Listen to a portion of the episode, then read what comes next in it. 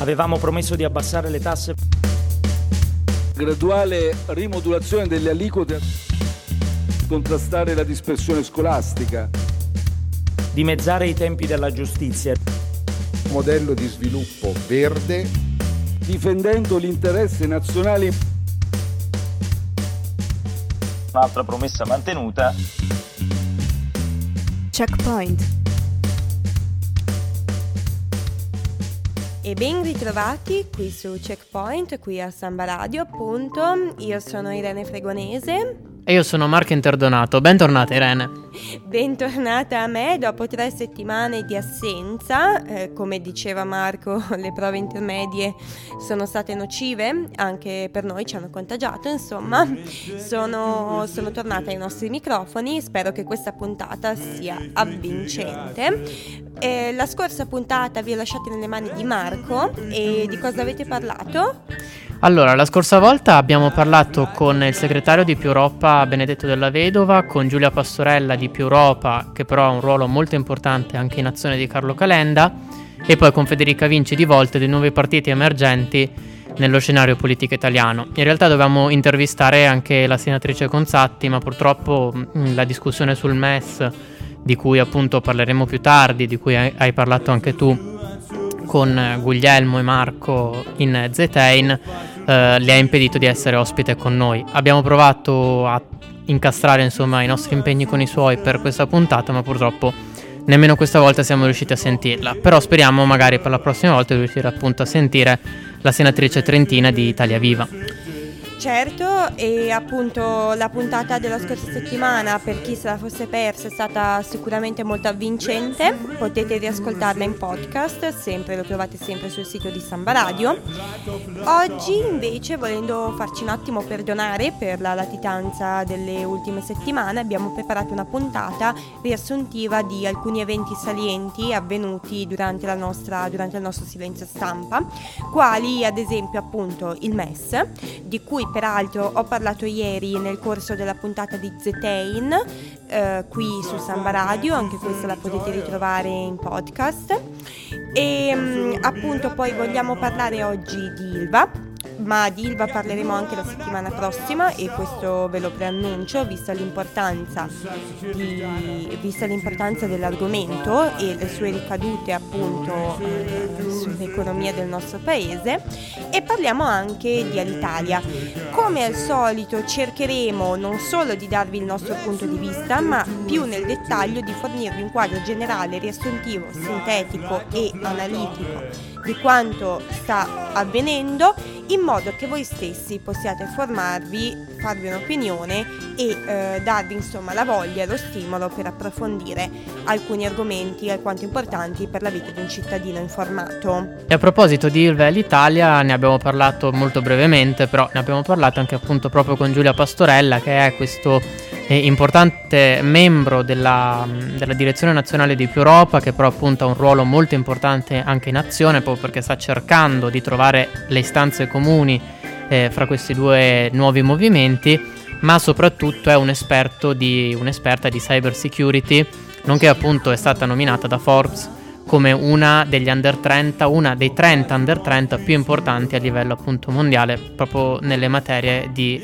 diritto e scienze politiche sostanzialmente. E quindi in sostanza vi consiglio insomma di riascoltare quello che ci ha detto, perché insomma ci ha dato molti spunti molto molto molto interessanti. Oltretutto Giulia Pastorella, ma questo non è assolutamente un endorsement, però sta girando molto ultimamente, visto che è successo proprio in Trentino. Sicuramente voi ve ne sarete accorti, a qualcuno se ne sarà accorto perché sta girando molto sui social. Giulia Pastorella è stata quella persona che è riuscita a un po' smascherare sostanzialmente l'ignoranza, fra virgolette, di tutti coloro che in queste settimane, in questi giorni hanno firmato per lo stop al MES. Come sappiamo Matteo Salvini, come tutta la Lega, hanno creato dei banchetti per raccogliere le firme contro il MES. Però in realtà Giulia Pastorella, non so se Irene tu l'hai vista, è andata a chiedere ma contro cosa state firmando, perché state firmando queste cose. In realtà è uscito fuori che molti firmano un po' alla cieca, perché si fidano di Salvini, ma questo è un tema troppo ampio da discutere ad oggi. Ad ogni modo andate a vedere, perché io ieri sera ho visto e mi sono rovinata la serata, questo simpatico video girato a Milano in cui appunto l'addetta al gazebo della Lega vantava di aver raccolto sicuramente qualche migliaio di firme nel corso della giornata contro il MES. Sono stati poi intervistati alcuni dei firmatari, i quali hanno detto in buona sostanza e senza troppi veli di aver firmato in quanto sostenitori di Salvini, e la maggior parte, se non tutti questi intervistati, hanno detto di non sapere nemmeno cosa sia il MES. Anche per questo oggi abbiamo cercato di dare un po' il punto della situazione. Vi ricordo comunque che in maniera molto più specifica ne hanno parlato i colleghi di Zetain ieri, quindi appunto, se avete l'occasione, avete voglia, andate a sentirvi la puntata, ospite della quale è anche il grandissimo Eugenio De Blasi. E allora rimanete con noi dopo la canzone, dopo Ti attraverso di Colapesce, perché inizieremo a parlare di tutti questi temi in maniera più precisa. A più tardi.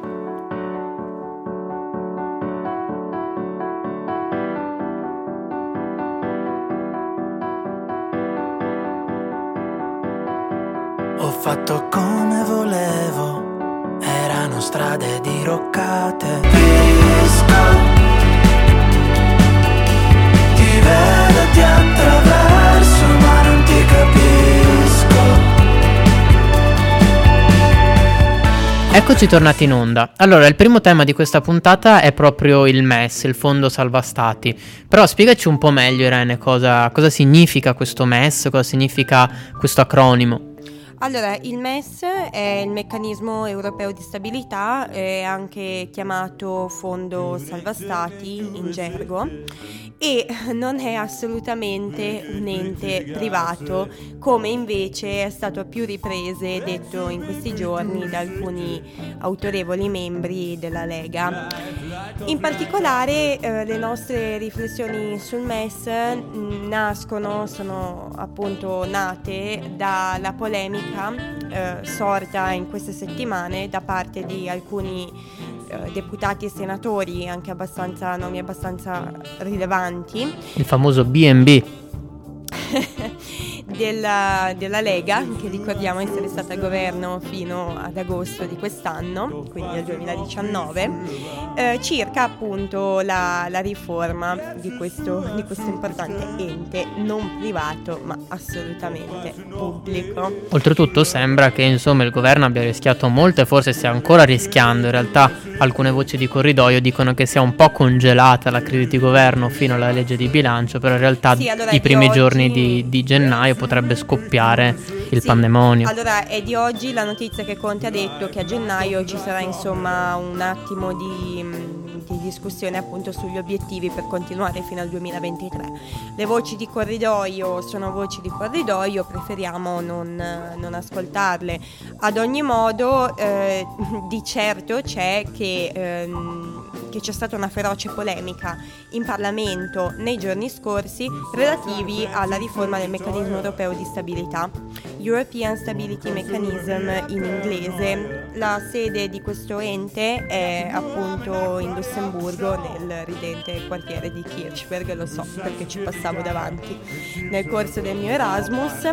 Ad ogni modo l'onorevole Borghi, che ricordiamo riveste un'importante funzione alla Camera dei Deputati, ha addirittura accusato il presidente Conte di alto tradimento nei confronti della nazione per non aver riferito in Parlamento del MES. Questa è una bufala, e posso dirlo chiaramente. Riascoltatevi volentieri la puntata di ieri su Zetain, in cui appunto tramite fonti certe, quindi appunto i verbali delle varie sedute della Camera, del Senato e via dicendo, in cui appunto ripercorse vari passaggi parlamentari che vanno a smentire quanto detto da Borghi. Ad ogni modo il MES è questo ente che è stato creato nel 2012 e è un fondo che ha il compito di prestare soldi ai paesi dell'Eurozona che perdono l'accesso al mercato di capitali e quindi appunto rischiano l'insolvenza. E quindi sostanzialmente serve a salvare le banche italiane o quelle tedesche? Perché guarda, qui non si capisce niente. Fa molto ridere perché la AfD, che è un partito di estrema destra tedesca, dice il contrario di quello che dice Borghi. E infatti è proprio per questo te l'ho chiesto. In realtà serve a salvare, a prestare una garanzia di ultima istanza agli stati che si trovano in gravi difficoltà economiche e che appunto rischiano di perdere l'accesso al mercato dei capitali. Gravi difficoltà economiche che, dobbiamo dire, l'Italia non ricopre, allora, questa situazione. Esatto, l'Italia non è in questa situazione. Ad oggi diversi stati, tra cui Grecia, Spagna, Portogallo, Irlanda e Cipro, hanno chiesto appunto di avere accesso al MES. L'Italia non ha ancora. Ad ogni modo, appunto in termini di numeri, il MES è un capitale di 700 miliardi di euro. 80 sono già stati versati dai paesi membri appunto dell'Unione Europea. In base al PIL della popolazione, l'Italia ha versato circa 14 miliardi di euro, se non vado erranda, quindi insomma non proprio pazzeccole. 620 devono ancora essere messi a disposizione. Appunto la riforma del MES parte a dicembre 2000. La bozza di riforma del MES parte a dicembre 2018, quindi periodo di pieno regime per il governo Conte primo, del quale facevano parte tanto il Movimento 5 Stelle quanto la Lega, in quanto membri appunto di maggioranza, e appunto si è arrivati, appunto la bozza definitiva tra virgolette è arrivata in Parlamento dopo mesi di lavori con svariati appunto interventi parlamentari più che parlamentari, svariati appunto interventi di appunto audizione al Parlamento da parte del Premier Conte, ma anche dell'allora Ministro dell'Economia Tria. Interventi che sì, sono stati fatti in commissione, dove appunto era presidente proprio Borghi, anche appunto in plenaria, cioè più che in plenaria, alle varie camere, ai presidenti delle camere, alle commissioni. C'è stata anche una mozione contro il MES a firmatario Duva, che però non è passata, quindi insomma il Parlamento era pienamente cosciente, perché appunto si presume che se viene appunto presentata una mozione contro appunto la riforma del MES, i parlamentari avessero piena cognizione se non cognizione di causa, conoscenza dei fatti. Oltretutto il MES però serve non solo a prestare soldi, ma anche a ristrutturare il debito. Sì, esatto, tutti parlano appunto della concessione di prestiti, perché è l'unico strumento che sinora è stato utilizzato, anche perché ricordo, come ho già detto in precedenza, che il MES è stato creato nel 2012, ma il MES può aprire anche linee di credito a cui i paesi in caso di necessità possono ricorrere, e in particolar modo oggi come oggi, nella versione attuale del fondo, quindi quella anti-riforma, l'accesso a una linea di credito prevede la sottoscrizione di un memorandum of understanding, quindi un memorandum d'intesa in cui vengono poste delle condizioni che sostanzialmente solitamente sono delle riforme e misure correttive dei conti pubblici. Ci tengo anche a dire che insomma non è che mi sembra il minimo, è che del resto chiunque di voi abbia avuto l'occasione di andare a chiedere un finanziamento, non è che la banca o il fondo insomma che presta dei soldi ve li dà così a fondo perduto. Ad ogni modo appunto un punto spinoso dell'attuale riforma, non so se hai avuto modo di leggerlo anche tu o di insomma approfondire anche tu, Marco, è la possibilità di ristrutturare il debito di un paese in crisi con il cosiddetto Private Sector Involvement, PSI, che è un accordo con i creditori al fine di rimborsare solo una parte del debito, e questo strumento in particolar modo è già stato utilizzato anche con la Grecia, e la riforma cerca di facilitare la ristrutturazione del debito introducendo le cosiddette CACS, che sono le clausole di azione collettiva, e quindi la possibilità di ristrutturare l'intero debito con l'approvazione di una maggioranza qualificata di tutti i creditori. Allora magari potremmo taggare sotto la nostra puntata, quando metteremo il podcast, l'ex ministro Salvini, il leader Salvini, perché appunto non so se hai visto quel video in cui gli chiedono ma ministro, insomma segretario, cosa sono le CACS, e lui fa sono le clausole, e poi ha mandato i suoi famosi bacioni senza riuscire insomma a spiegarci cos'era. Però insomma tu sei riuscito a spiegarcelo, quindi magari potremmo taggarlo e spiegargli cosa sono. Ma sì, alla fine sostanzialmente, peraltro riprendendo quanto appena detto, il punto dolente che poteva forse essere quello su cui Salvini poteva esprimersi meglio, nel senso che è giusto che ognuno abbia la propria opinione, però insomma se sei un membro autorevole secondo me dovresti anche saperlo argomentare.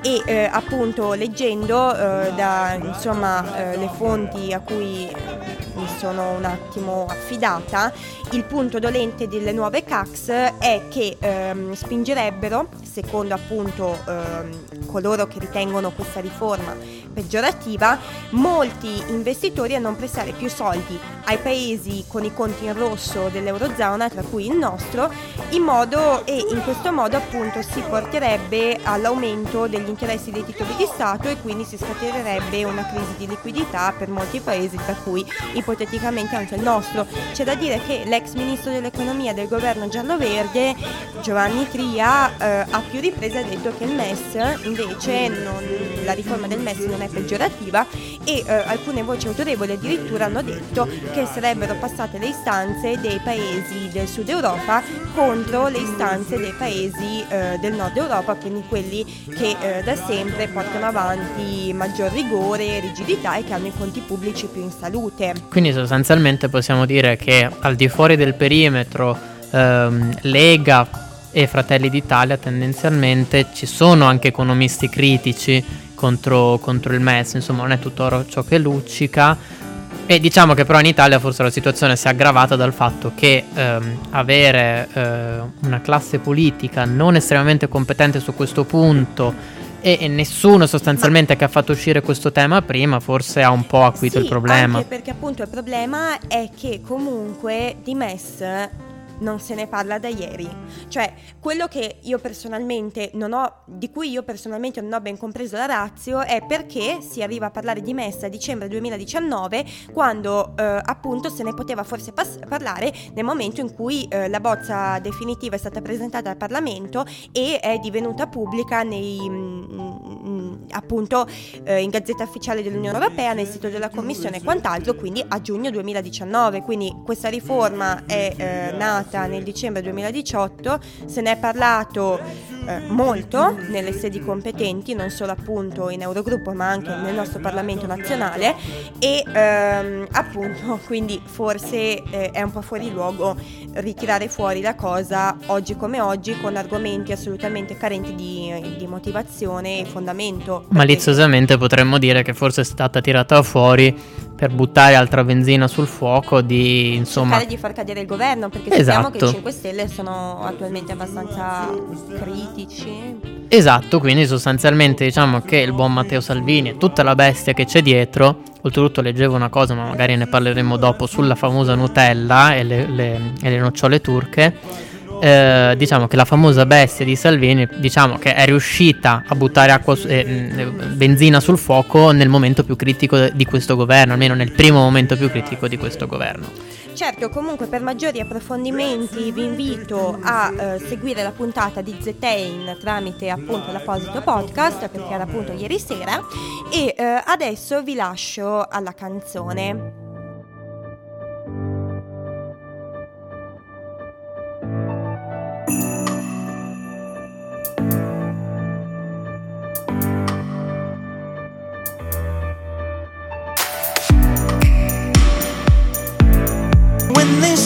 Allora Irene, tu lo sai quanti milioni al giorno brucia l'Italia?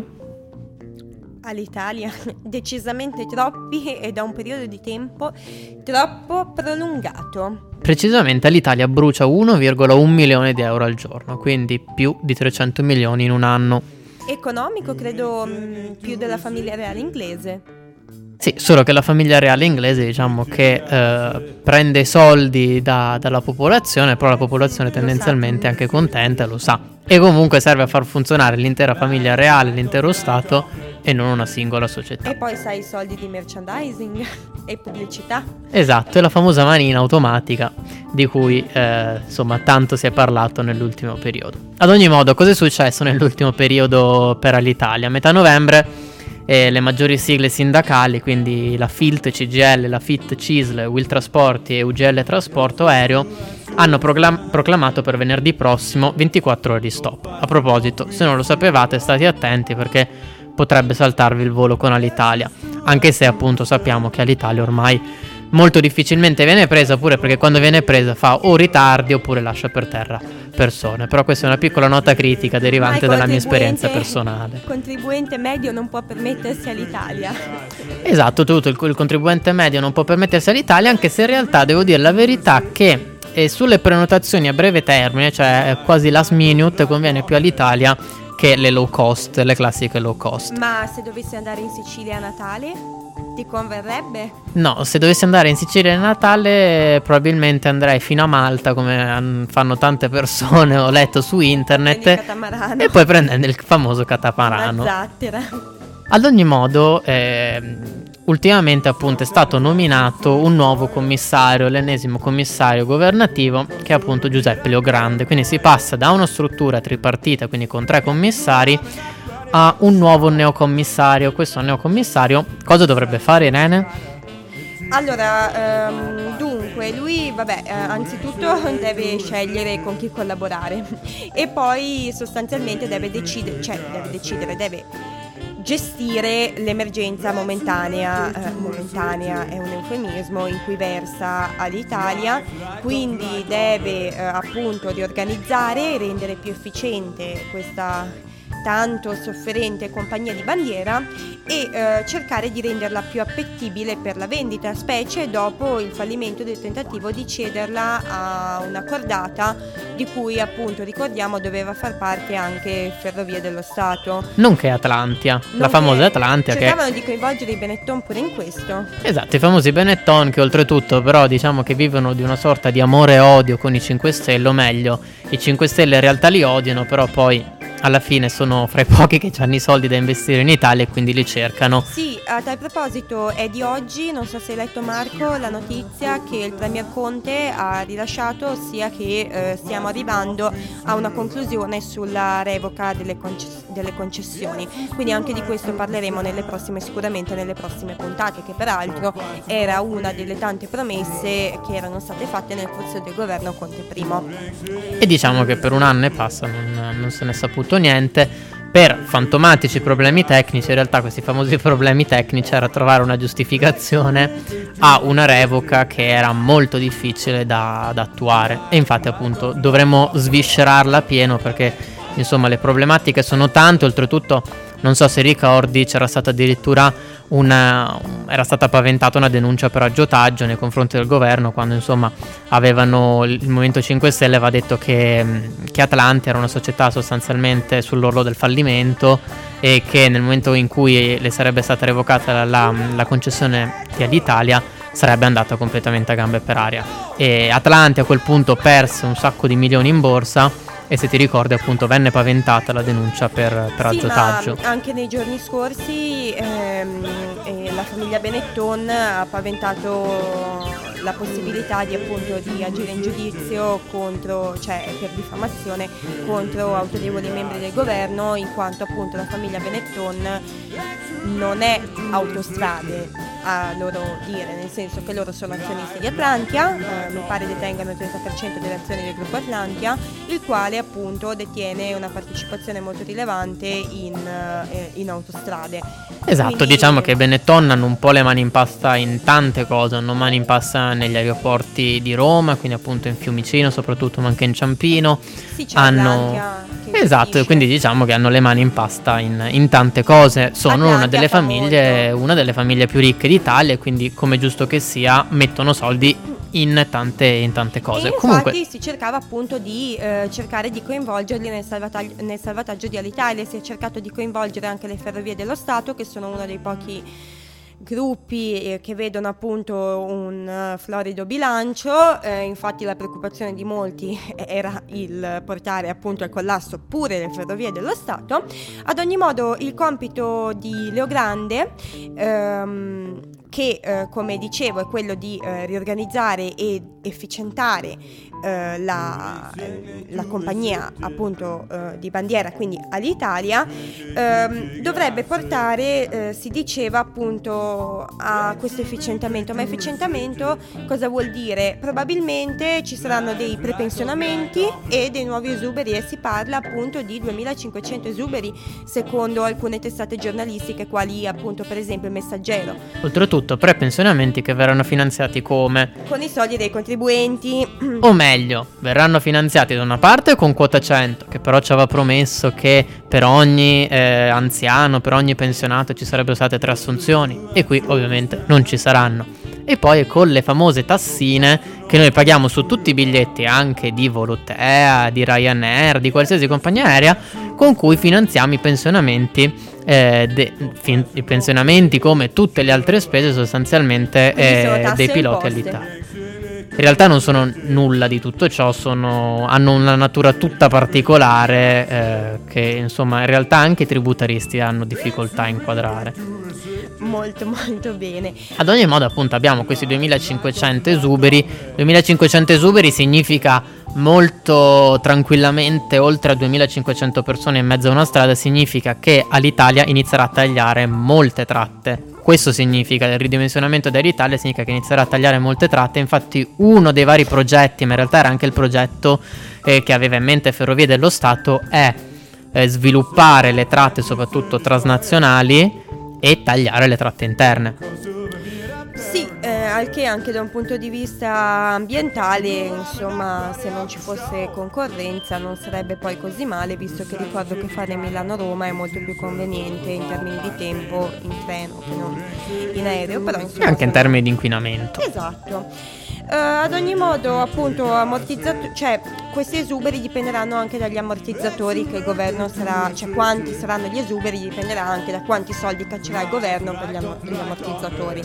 Il Sole 24 Ore spiegava in questi giorni che il governo sta lavorando come se in prospettiva fosse Lufthansa a dover rilevare all'Italia dopo una ristrutturazione.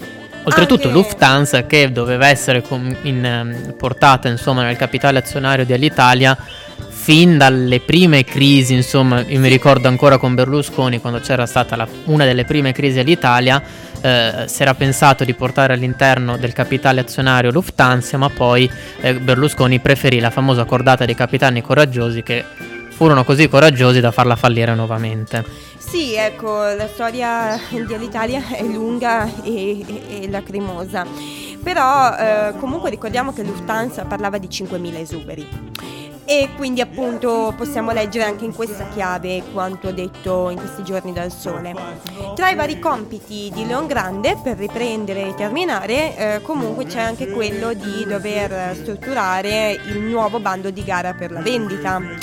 Questo appunto dovrebbe essere concluso a regime entro il 31 maggio 2020, però sappiamo che già in molti parlano di settembre se tutto andrà bene, quindi la storia è ancora lunga.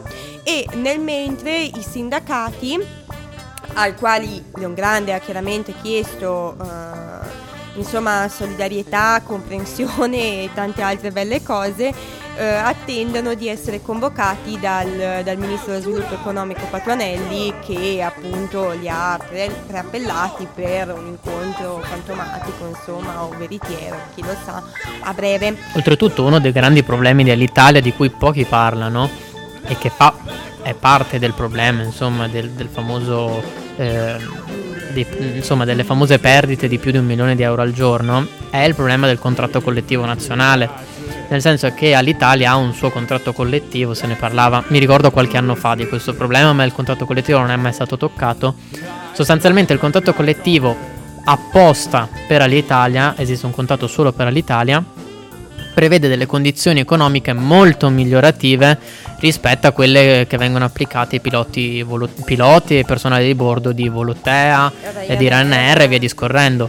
Quindi da una parte c'è una spinta chiaramente a entrare in Alitalia, ma dall'altra parte diciamo che se una società non è competitiva sotto questo punto di vista, chiaramente poi i problemi si vedono nel momento in cui poi non sei più una società di bandiera o comunque una compagnia di bandiera, ma sei una compagnia di bandiera solo formalmente, ma in realtà poi sostanzialmente lavori sul mercato più aperto che ci sia.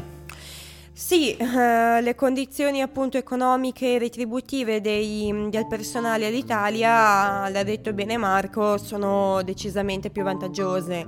E ora non so esattamente quale sia lo stipendio di una hostess o di un pilota all'Italia. Quello che so è che, cioè non lo so con precisione, quindi evito di dire numeri a caso, però si tratta quasi del doppio rispetto al corrispettivo guadagnato da un dipendente di Ryanair. Ad ogni modo ne parleremo ancora, perché la questione, come pronunciavo, è molto si prospetta lunga e complessa, e per ora però vi lasciamo ad Upside Down, e quindi facciamo questo breve intermezzo musicale. Restate con noi.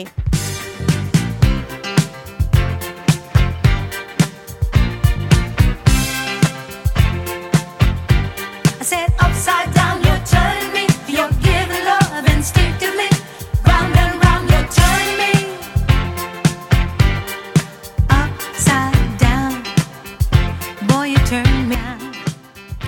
E bentornati in onda, cari radioascoltatori. Ora ci occuperemo della terza annosa questione che sta appunto infiammando l'opinione pubblica, che è il caso Ilva, ex Ilva per essere più precisi. Oggi è fresca di giornata l'intervento appunto del Premier Conte, che ha detto che nel piano di rilancio dell'ex Ilva parteciperanno anche aziende pubbliche.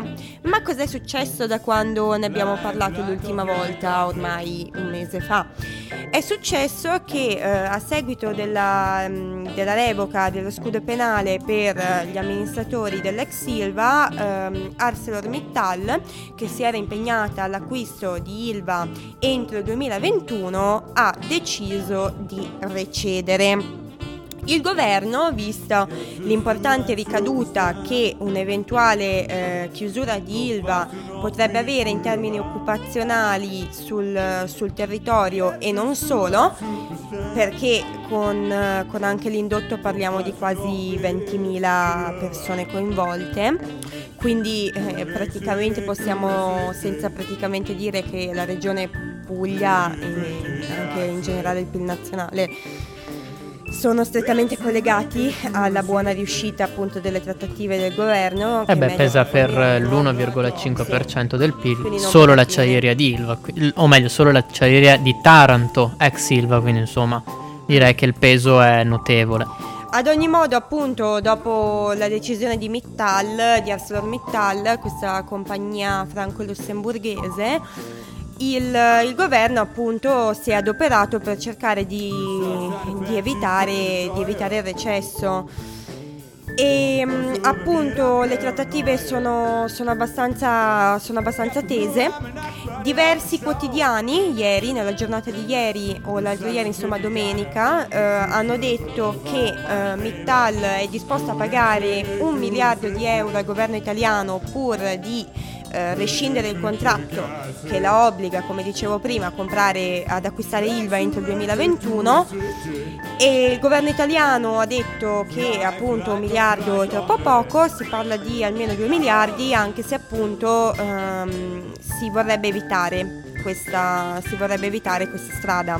Però perché siamo arrivati a questo punto, insomma, perché non è che ArcelorMittal dal nulla si è inventata di recedere, o meglio diciamo che ci sono varie ricostruzioni dietro. Sì, allora formalmente la società ha accusato una grave deflazione del mercato dell'acciaio e dice che appunto continuare con Ilva potrebbe portarle gravi danni economici.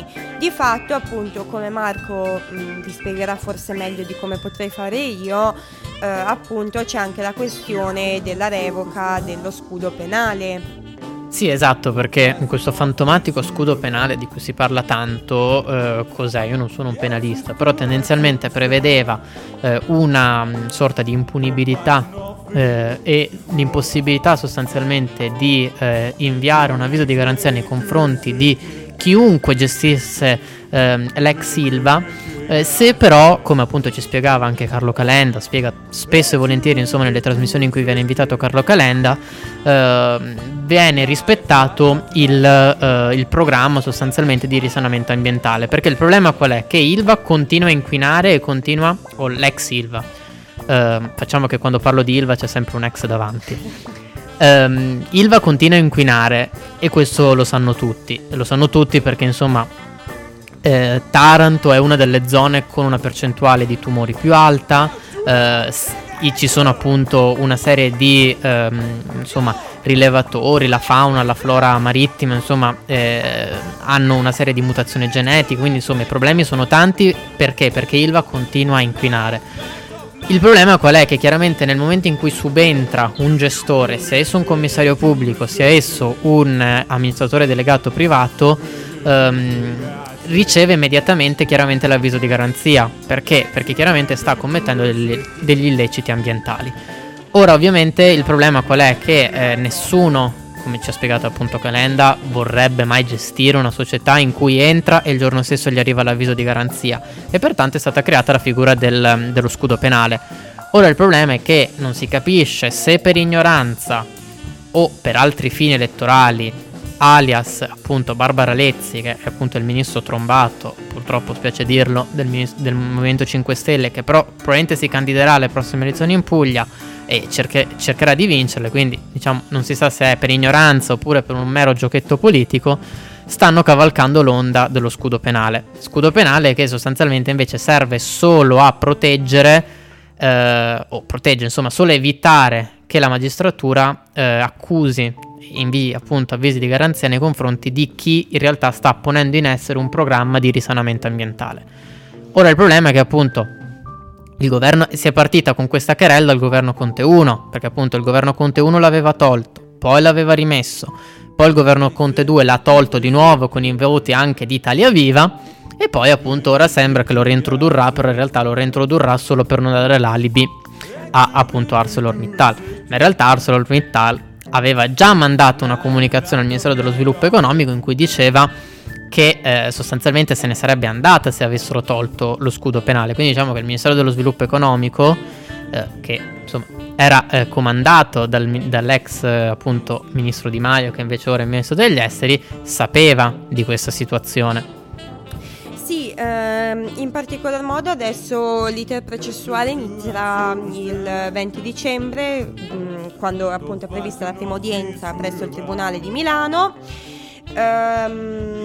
Udienza civile, ovviamente, sì, un'udienza civile proprio per da una parte per, esatto, da una parte per il recesso del contratto, dall'altra parte c'è invece il ricorso dei commissari proprio di Ilva, dei commissari dello Stato di Ilva contro questo recesso. E comunque ArcelorMittal, per proseguire la produzione, ha posto delle condizioni abbastanza dure, tra le quali appunto la metà dei dipendenti sarebbero considerati un esubero, quindi su 10.000 dipendenti appunto 5.000 sarebbero in esubero, nonché la chiusura dell'area caldo dell'impianto di Taranto.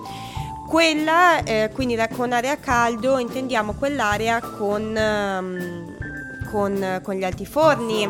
Esatto, tutto sappiamo che gli altiforni hanno un meccanismo per cui in realtà una volta che vengono accesi non dovrebbero più essere spenti fino a quando non vengono dismessi, quindi spegnere un altoforno è una scelta molto importante per un amministratore delegato o comunque per una società, perché sa tendenzialmente che spegnere un altoforno significa decretarne la sua morte.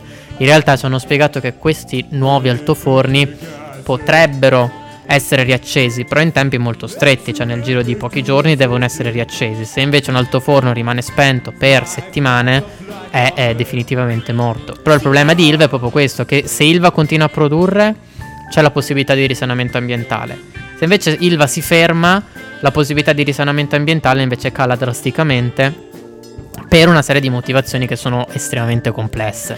Sì, peraltro il governo ha definito queste le condizioni appunto di cui stavo parlando prima come inaccettabili, e appunto la posizione del governo si è posta sul piano di chiedere il mantenimento dei livelli occupazionali attuali e appunto secondo la proposta circolata sui giornali nei giorni scorsi il governo ha proposto l'accettazione degli esuberi ma in parte, quindi si parla di un massimo di 1.800 dipendenti che il governo si è impegnato a ricollocare tramite sgravi fiscali e interventi pubblici, in cambio appunto del fatto che nel capitale dell'ex Ilva dovrebbero arrivare una serie di, come dicevo prima, società pubbliche e non, che dovrebbero aiutare ArcelorMittal a sobbarcarsi una quota degli investimenti che servono per la messa in sicurezza appunto. Insomma, stiamo tornando all'intervento pubblico dello Stato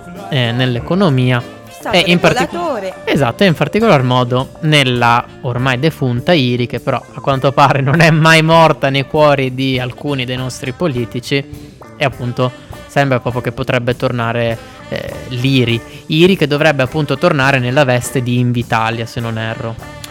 Sì, ora non te lo so dire così nello specifico, so che i nomi che sono circolati in questi giorni circa appunto i fantomatici investitori pubblici sono i soliti noti, cioè Cassa Depositi e Prestiti, e se non sbaglio si parlava anche di Snam, che per chi non lo sapesse è la società pubblica che si occupa di distribuzione del gas, che è anche coinvolta nella questione del TAP.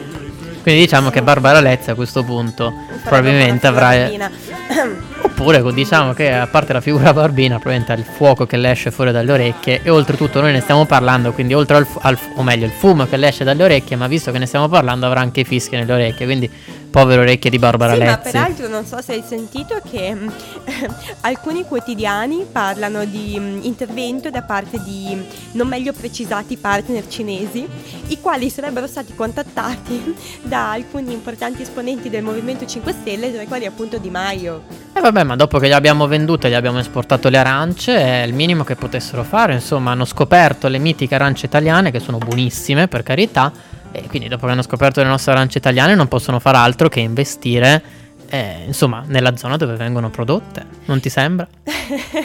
Comunque ad ogni modo, quindi questa è un'opzione, quindi questo intervento appunto dello Stato e di appunto evitare tutti gli esuberi proposti da ArcelorMittal con appunto un intervento statale, ammortizzatori e quant'altro, più appunto questo inserimento di partner pubblici per aiutare ArcelorMittal a sobbarcarsi i costi. Dall'altro l'altra possibilità è quella accennata all'inizio di questa discussione, ossia un'uscita ordinata di ArcelorMittal, con quindi un accordo che regolamenti l'uscita di ArcelorMittal e appunto questo fantomatico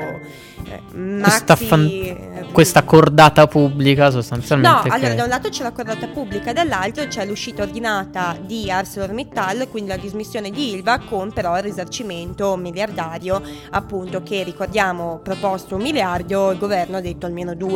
Però diciamo che questa seconda strada io dubito che verrà seguita, ma per il semplice fatto che questo significherebbe comunque mettere in mezzo una strada 18.000 persone più tutto l'indotto, e quindi diciamo che penso che si troverà un'altra strada, insomma si sta proprio pensando alla cordata pubblica per evitare di arrivare alla causa che sicuramente arriverebbe con tutti i soldi che ci sono in ballo in Cassazione, con tutte le tempistiche del caso. Probabilmente avremmo una risoluzione della controversia fra 10 anni.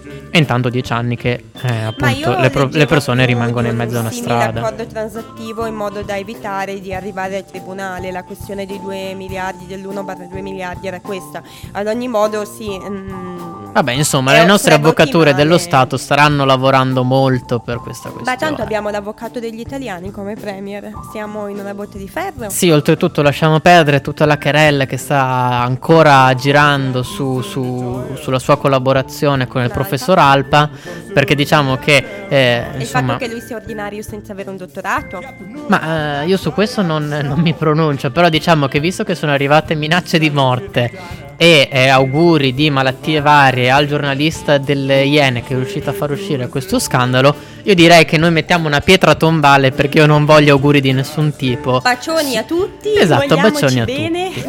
Allora, io vi lascio con Una come te di Cremonini e poi ci sentiamo per i saluti subito dopo.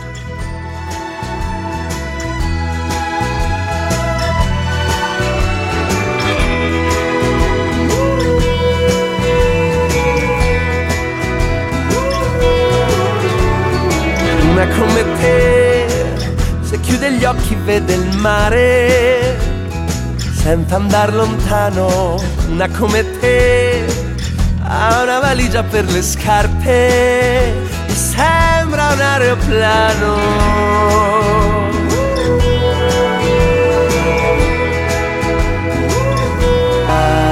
Eccoci tornati in onda solo per i saluti finali, perché purtroppo anche questa puntata è giunta alla sua conclusione, ma purtroppo quando si parla di temi interessanti il tempo non basta mai.